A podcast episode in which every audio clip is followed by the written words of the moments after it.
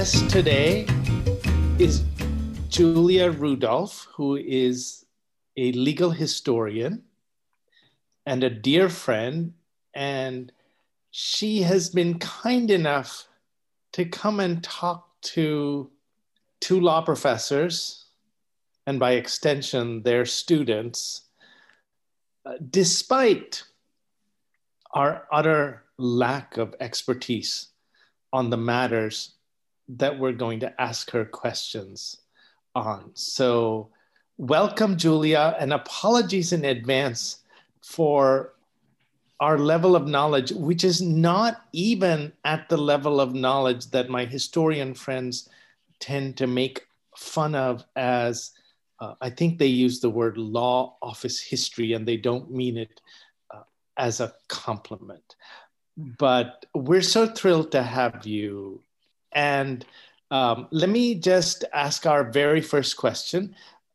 Mark and I are starting our sovereign debt class in a couple of days at Duke, and it's already started at UNC. And one of the projects that we're having the students work on is the Haitian independence debt of 1825. And we have been intrigued by this debt in part because the sovereign debt literature uh, has almost no discussion of it.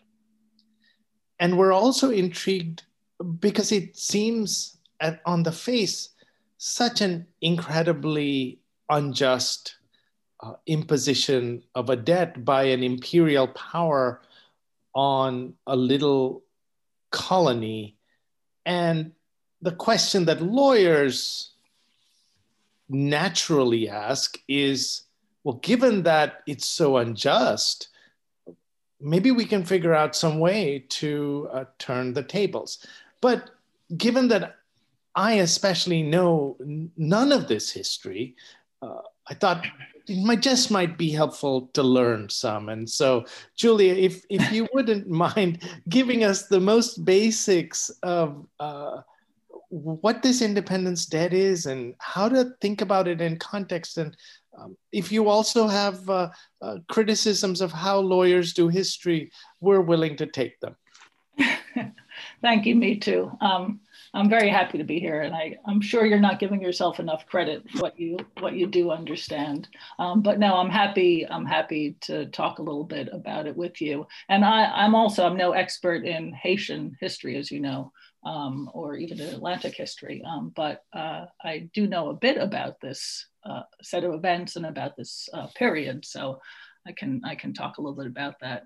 Um, and, and I know you want me to just sort of give a brief overview. There are a lot of different ways to approach talking about what happened, right? Um, so we could talk from Atlantic and Caribbean history, uh, French and European history, uh, economic and social history, political and legal history, right? There are lots of different ways to approach it. Um, I want to take a first stab from the perspective of French and European political history, since I know something about that. And I'll give a very, very simplified outline to get us started.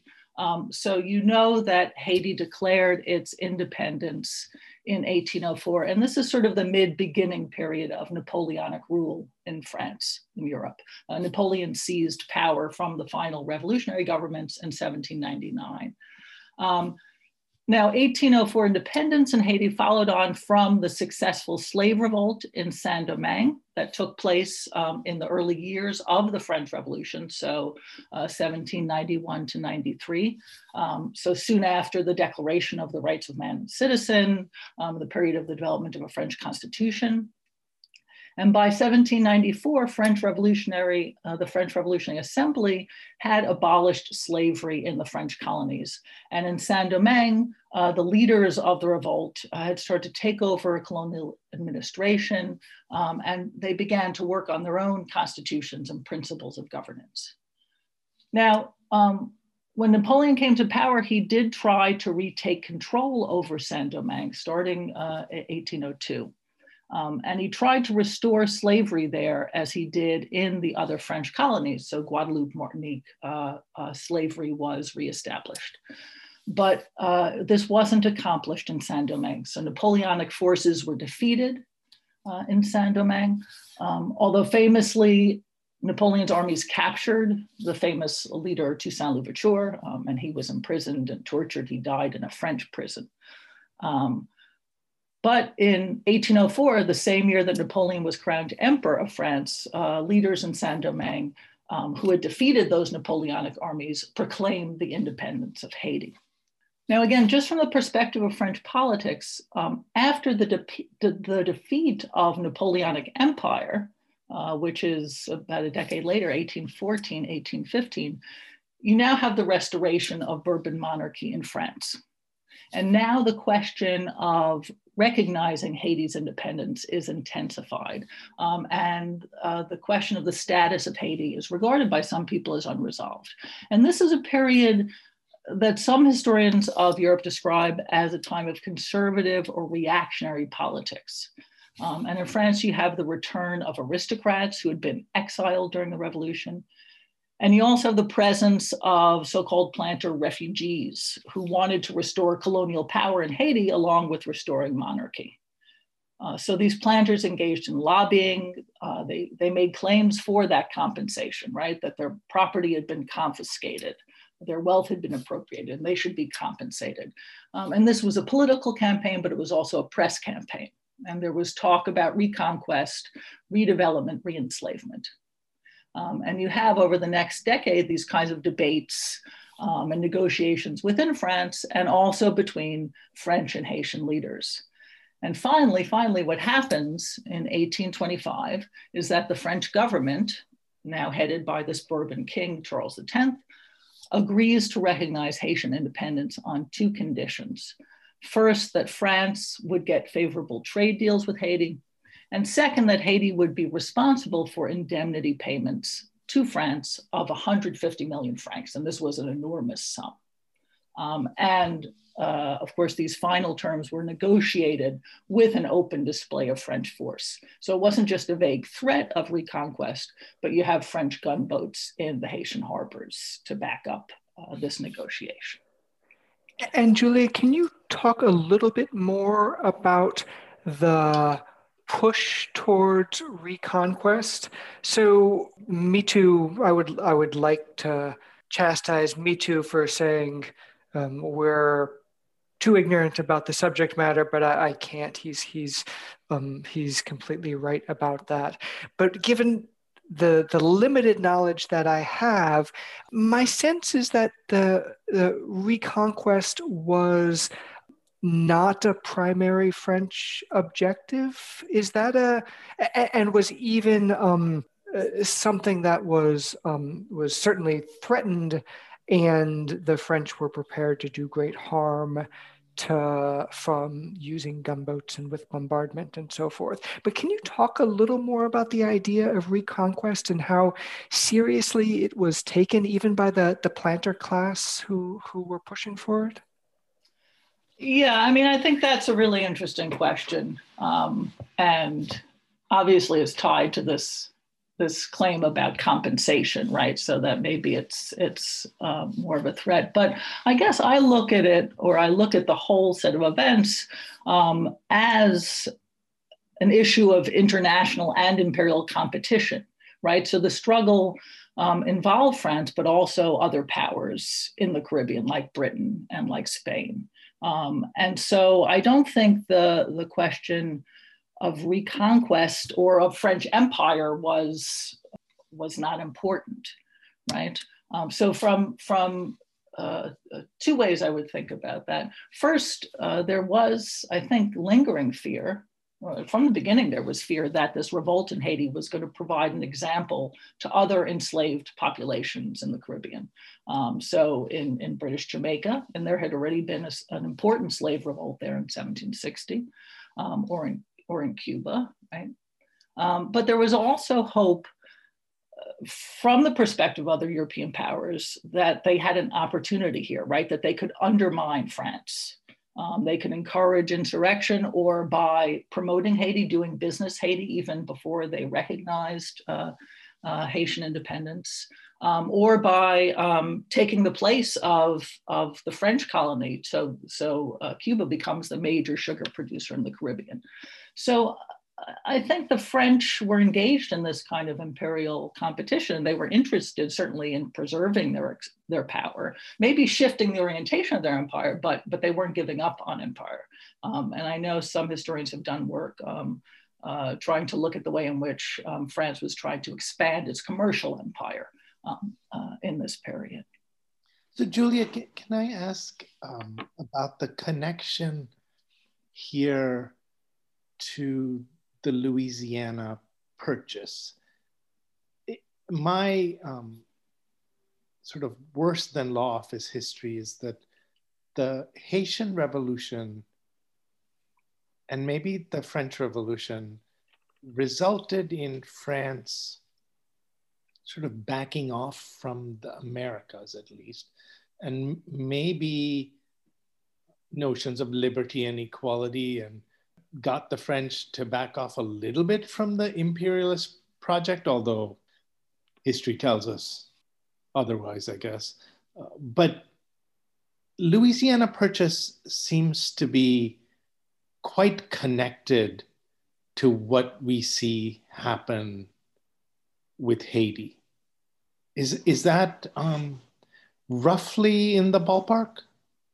So, um, yes. I mean, I think the simplest answer is yes. I mean, I think I think my understanding is that um, the events in Saint Domingue were an important catalyst for the Louisiana Purchase, right?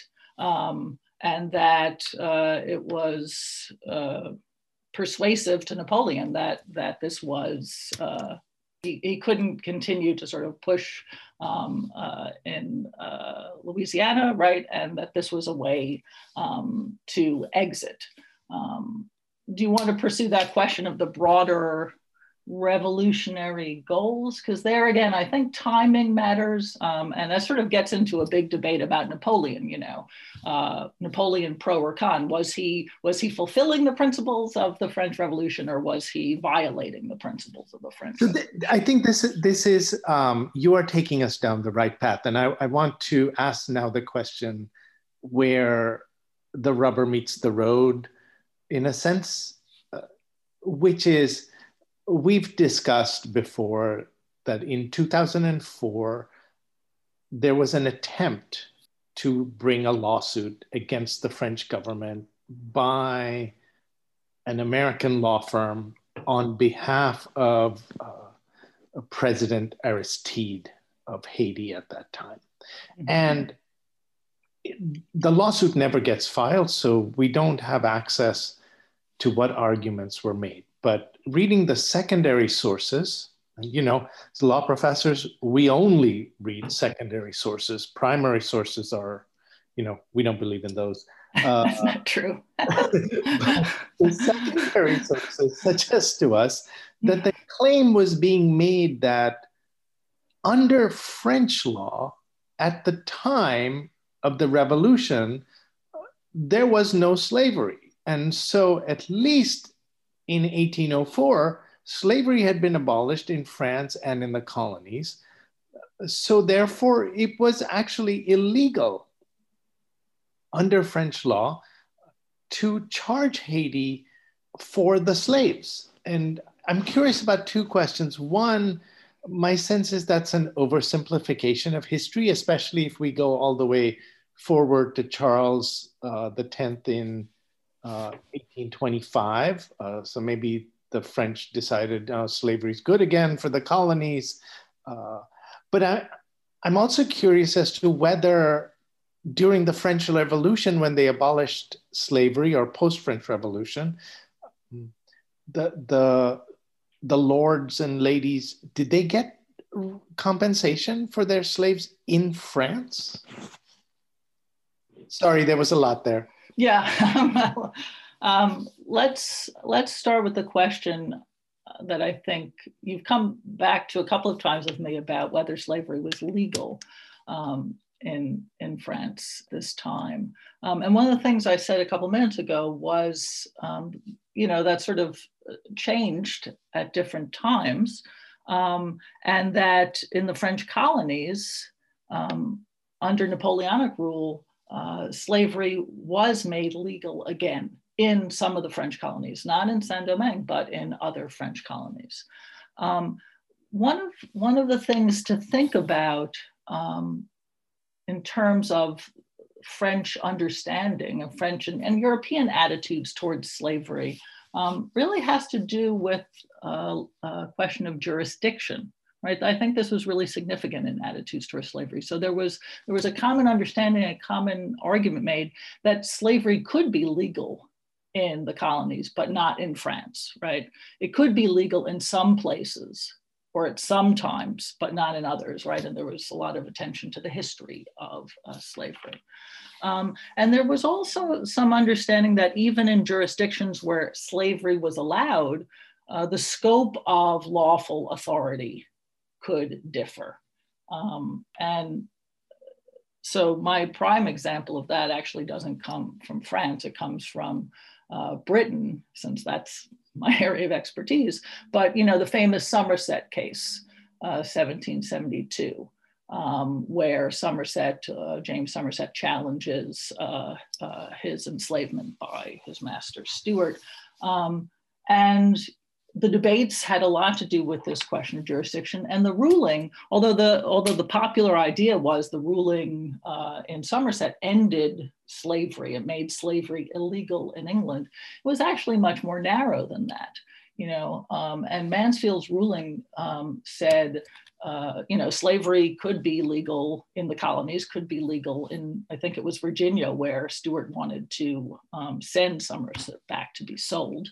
Um, and he didn't actually say anything about it being legal in England, but he said, uh, so high an act of dominion of the master Stuart over Somerset is not recognized by English law. So, so Somerset has to be released. It was a habeas claim. So, so there was a lot of attention to this question of jurisdiction, when and where slavery could be uh, could be legal, could be exercised. Um, in terms of of uh, France um, and Haiti, um, I think historians have paid a lot of attention to this question of jurisdiction and sort of legal pluralism. Uh, Lauren Benton is one historian who wrote a lot about that. And also, I'll, I'll wrap up, um, continuities between slavery and freedom. Um, and there, um, I think I've recommended to you uh, Rebecca Scott's work and also uh, Malick Ghachem's work. Um, they've done uh, really great uh, work talking about this. So Mitu's question um, of frames a broader one that I had wanted to ask. And maybe I'm going to defer that one until after our break, which we'll take in just a second. So, so let me ask a, a somewhat narrower follow on question. Can you talk a little bit about the, so my sense is that the various um, European powers with an interest in Haiti were viewing promises of emancipation kind of street strategically with regards to each other. That is the, the Spanish were promising limited emancipation, I guess maybe just to people, uh, slaves who were willing to fight on their behalf. And the British were making uh, a different kind of promise, and the French were um, the ones who at least eventually wound up promising something approximating widespread emancipation. First of all, can you fill in some of those details and then give a little of the context there? Yeah, Mark, that kind of goes back to my earlier response to you. Um, and uh, again, I think you're absolutely right that there was this this sort of jockeying and this sort of competition, um, and even even um, during the revolt itself in the 1790s, um, British and Spanish, uh, you know, made deals and tried to uh, uh, encourage um, or to or to uh, influence uh, the course of events. Um, and yes, I think this continues on into this period of negotiation over um, recognition of independence. Um, and I'll say, I'll say um, two two things about that and again maybe we can take this up again after the break but one is i think um, from my point of view what i'm interested in um, i like to think about this in terms of uh, sort of the broader history of diplomatic relations right and sort of um, how do you recognize a move from colony to state, which is an important part of uh, the longer history of revolution in this period, right? Um, and also, again, um, just from my area of expertise, um, other other empires were facing these questions. And earlier, when I gave you my my quick overview of you know what happened, um, I think in part I emphasized the role of those lobbyists in France um, because I do think about this in comparison to what was going on in Britain. And it's just a few years later, so it's in 1833 that the British Parliament um, uh, abolishes slavery in the British Caribbean. The slave trade had been abolished in 1807, but emancipation doesn't happen until 1833.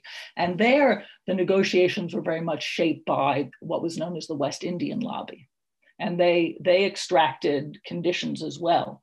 Um, so the first was that you have apprentice, apprenticeship. There's a system of apprenticeship that follows slavery. So these newly freed people um, are not fully emancipated. They're tied to continued fixed terms of unfree labor. Um, and second, there's compensation. So British slave owners are compensated, and there the amount is 20 million pounds. Um, that's to be paid to the British state to compensate um, slave owners. So it's funded in a different way, right? Um, uh, but these are uh, live questions for the British Empire um, as well. Well, thank you. Let's take a short break and then pick up uh, where we left off in just a couple of minutes. So, as we start the, the second half, Julia, I'm wondering if you would field a broader question, which is, is something like this What do you think of the attempt to, as, as a legal historian, what do you think of the attempt to sort of express these kinds of historical grievances in the language of legal claiming. Uh, you know, the, as I think about this, you know, there's one sort of universe where there's a valid legal claim and a mechanism for enforcing it in the way that we uh, that we lawyers tend to think of, and, and that's not really the scenario here. And there's another universe where by asserting a legal claim, you gain sort of access to a, a forum for talking about and hopefully resolving um, broader disputes. And maybe that's you know, the, the kind of merit of the claim is less relevant than just the access to that forum and that process. And, and I think you know, there have been some notable examples of that where um, maybe some of the, the litigation by Holocaust survivors and their, de- their descendants against like Swiss banks, for example, falls in that latter category. We have some plausible legal claims, but really what winds up happening is a negotiation overseen by a, a fairly active judge. Neither of those seems like the right like a plausible outcome here. So, as a legal historian, what do you think about the effort to kind of convert historical injustices like this into the language of formal legal claims? Yeah, that's, of course, a really interesting question, um, and I think a really important question. Um, and you, you pointed to, I mean, I think there has been and there continues to be important work um, of trying to convert historical injustices right into legal claims. Um, and, and what I was talking about um, a couple of minutes ago in terms of uh, the British compensation um, in 1833, there's actually been a lot of work and there's a, a great uh, set of people at UCL who have been working on the legacy, legacies of uh, these slave trade compensation, um, trying to look at the ways in which uh, they had an impact on 19th century um, and beyond uh, economic and political growth in Britain. So, uh, tracing ties uh, to corporations, uh, to families, um, and uh, now to the crown, right? So, I, I, think I think this is valid. I think it's really important, and, and historians have to play a role in this, right? Um, historians aren't chroniclers; they make arguments. Uh, they they make judgments. Um, so so I think it's part of the reckoning. But you put but you put your finger just on the question of but does that make a legal claim? And here I think historians do do have to be careful. You know, there's no sort of simple translation into a legal claim, just as there's no simple claim about causality, right? Saying this caused that. Um, and so uh, slavery was illegal, and so the debt was unlawful. That's one, one way in which you posed it to me. Um, I think I think the contingency that we have to appreciate, the complexity, um, uh, is where historians um, can come in, and maybe Mitu. That's where you know you get the criticisms of law office history because uh, that tends to be that kind of more uh, simple or or simplified uh, kind of approach. So, um, Julia, this this is fascinating, and if even if the use of historical argument in litigation context is uh, frustrating even to somebody like me who is a lawyer and is used to simplifying history then uh, to somebody like you it, it just must be uh, just beyond uh, noxious in terms of how uh, manipulative and inaccurate it is. But it, i'm going to continue to go down that path no uh, but i think i think it's important. I, I wouldn't say um, it's noxious at all. Um, it, it's just that i i guess part of it would be um, that the claims and, and mark i think this is where you were going the claims are moral and economic political as much as they're legal right? So so the historical record can inform um, all those aspects of those kinds of claims. Yeah, it's just once you once you delve into context, it, everything becomes murkier, especially when you're talking about the context from multiple centuries ago, and we know so little. And every, every time we t- even talk to our students, it just gets murky so quickly but I want to ask you uh, about more history uh, in this context, uh, murky though it may be. Uh, so, if I boil down what what I think actually happened now from my reading of a lot of the history that uh, you had pointed us to and uh, other stuff that Mark pointed me to, it seems like while the, the French articulated the indemnification in terms of uh, compensation for the slaves.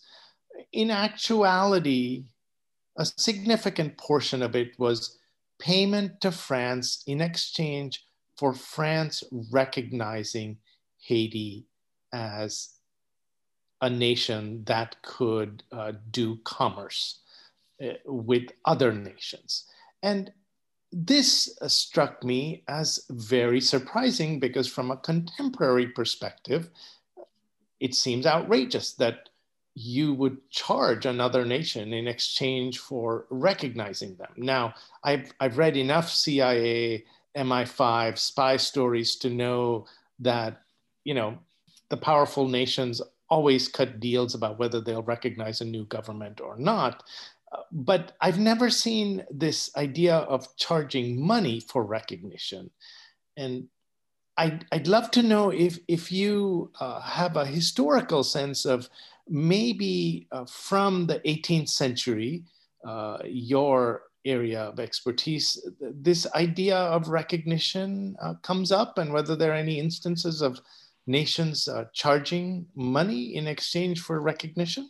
Yeah, I don't think I can come up with another uh, clear example or such a clear uh, trade, right? That you pay us, we recognize you. But the question of recognition of a state certainly is something that was seen before, and that and that the actors in this uh, set of events would have been thinking of, would have been aware of. So just the fact uh, of the French Revolutionary, the French revolutionary governments um, uh, would they be recognized as legitimate as powers on the European stage?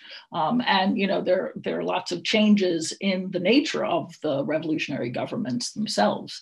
Um, so the question of uh, recognition of the state um, was uh, certainly uh, alive and important. Um, and the other one again that I think of um, was from an earlier revolution in in the British Isles right? So in the mid 17th century, you have uh, the Commonwealth period, you have uh, the abolition of monarchy and the establishment of a republic for a time. And, and uh, the European powers didn't come forward to recognize um, the, the uh, English Republic. Uh, Cromwell, right? Would he be recognized by other powers? So the, so the question of um, recognition, and as I as I intimated before, uh, sort of part of the broader history of uh, diplomacy and uh, diplomatic relations um, is certainly important. 1776 uh, is another example, and there I would say um, uh, Americans making claims, declaring independence, and saying we are now no longer colonies, we are uh, states um, had this uh, uh, earlier British history in mind. It's also an issue, and, and the Haitian Revolution is very much a part of it, um, of these Atlantic revolutions uh, continuing into the 19th century.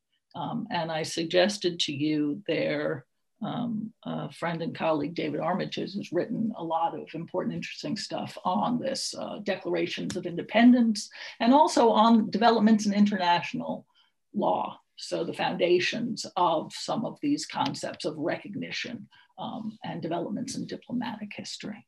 And I'm sorry to ask for more context, Julia, but I, I, I um, find myself sort of constantly realizing my lack of it. Can you? So my sense is that. Um, if memory serves, American recognition of Haiti was delayed until after the onset of the of the Civil War, but that for um, for reasons having to do with European politics, the British were withholding recognition, but granted it fairly quickly after the French.